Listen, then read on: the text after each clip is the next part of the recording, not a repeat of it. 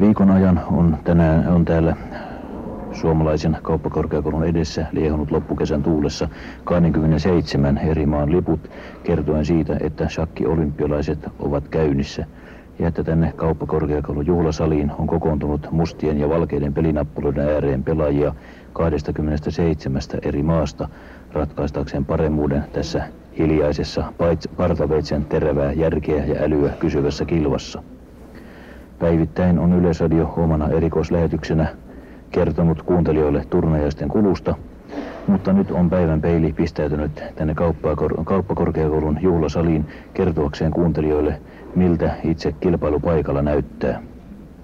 Täällä ei voi havaita sitä yleisön mukanaoloa osoittavaa kannustushuutoa ja kilpailujännityksen mukana tuomaa kohua, niin kuin kilpailuissa ja olympiakisoissa stadionilla – ja kuten te kuulette, hyvät kuuntelijat, ei täältä salista, jossa tälläkin hetkellä on varmasti 300 henkeä, paljon ääntä kuulu. Yleisö, jota täällä on, niin kuin sanottu runsaasti, kiertää salin reunoja hiljaa niin kuin suuressa sairaalasalissa. Ja pelaajat istuvat pöytiensä ääressä tuolla keskilattialla käsiinsä nojaten. Suuren salin näyttämän puolta koristaa kaksi Suomen lippua ja neljä laakeripuuta – eikäpä täällä sitten muuta ulkonaista koristusta näykkää. Kuudessa rivissä on sitten tuossa keskilattialla yhteensä 48 pöytää, joissa kussakin istuu kaksi pelaajaa vastakkain. Heidän välissään on shakkilauta nappuloineen ja vieressä on kaksi kelloa omassa telineessään. Pöydällä olevat kaksi pienoislippua, samoin kuin pelaajien nimet, kertovat myös katselijoille, mitkä maat ja pelaajat ovat aina kulloinkin vastakkain. Pelin kulkua selostetaan yleisölle toisessa kerroksessa, siis tässä parvekkeelle johtavalla käytävällä olevissa suurissa shakkilaudoissa, joihin on merkitty pelinappuloita, punaisia ja kellertäviä. Ja siinä on myöskin meitä eniten kiinnostavien pelaajien peliasema, siis lähinnä suomalaisten ja niiden pelaajien, niiden maiden edustajien, jotka kulloinkin ovat meitä suomalaisia vastassa. Näiden pelilautojen edessä on sitten pari-kolme riviä istuimia, joissa tänne tullessanikin istui mm, yleisöä tarkkaavaisena seuraten aina mitä uusia siirtoja oli tapahtunut ja vaihtaen siitä myöskin hiljaisella äänellä omia mielipiteitään. Minä olen tässä puhuessani katsellut tuonne pelialueelle, enkä tänä aikana ole voinut havaita ainoankaan siirron yhdessäkään näissä 48 pöydässä tapahtuneen. Merkille pantavaa on myöskin, että pelaajat eivät millään tavalla keskustele tuossa pelatessaan keskenänsä, vaan he vain tuijottavat ja nojaavat käsiinsä. Nyt tuolla yhdessä pöydässä aivan salin toisessa päässä ilmeisesti tapahtui siirto. Siellä toinen pelaajista painoi kelloansa ja kumpikin merkitsi jotakin muistilehtiönsä. Ilmeisesti he Kumpikin merkitsivät muistiin, minkä siirron vastapelaaja oli tehnyt. Me olemme nyt siirtyneet jatkamaan tätä selostustamme tänne kilpailukansliaan. Täällä voi sentään puhua täydellä äänellä. Niin ei suinkaan ollut laita tuolla varsinaisessa pelisalissa.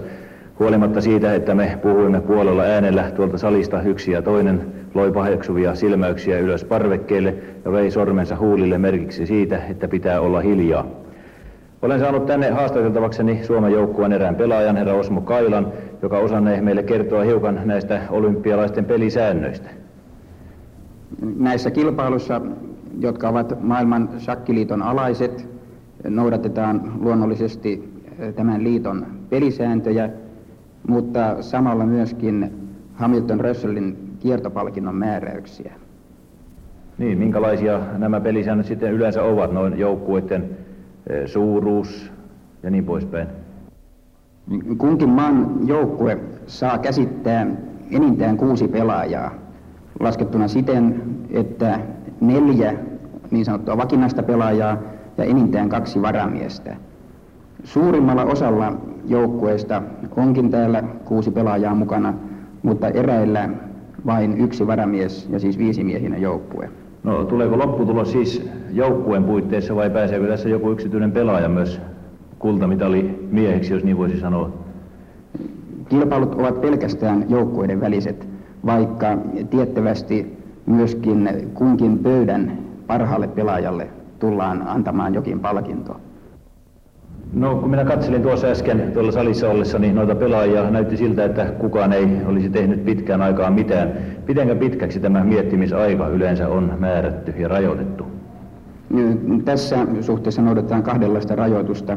Toiselta puolen niin sanottu peliaika on määrätty ja se on ensimmäisessä varsinaisessa istunnossa viisi tuntia ja jatkoistunnoissa aina kussakin kaksi tuntia.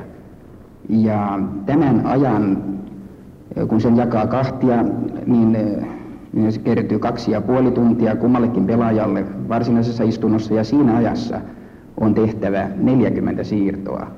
Ja jatkopelissä, jatkoistunnoissa kummankin on tehtävä 16 siirtoa tunnissa. Tämän miettimisaikansa puitteissa niin pelaaja, kummallakin pelaajalla on oikeus käyttää se miten haluaa. Esimerkiksi miettiä vaikka tunti yhtä siirtoa, kunhan vain tekee toiset siirrot vastaavasti nopeammin. Koska muuten nämä turnajaiset päättyvät? Nämä päättyvät vasta elokuun viimeisenä päivänä.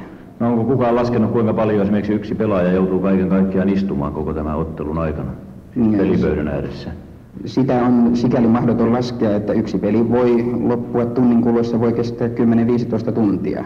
Mutta vuorokausia siitä taitaa joka tapauksessa kertyä. Kyllä, ehdottomasti.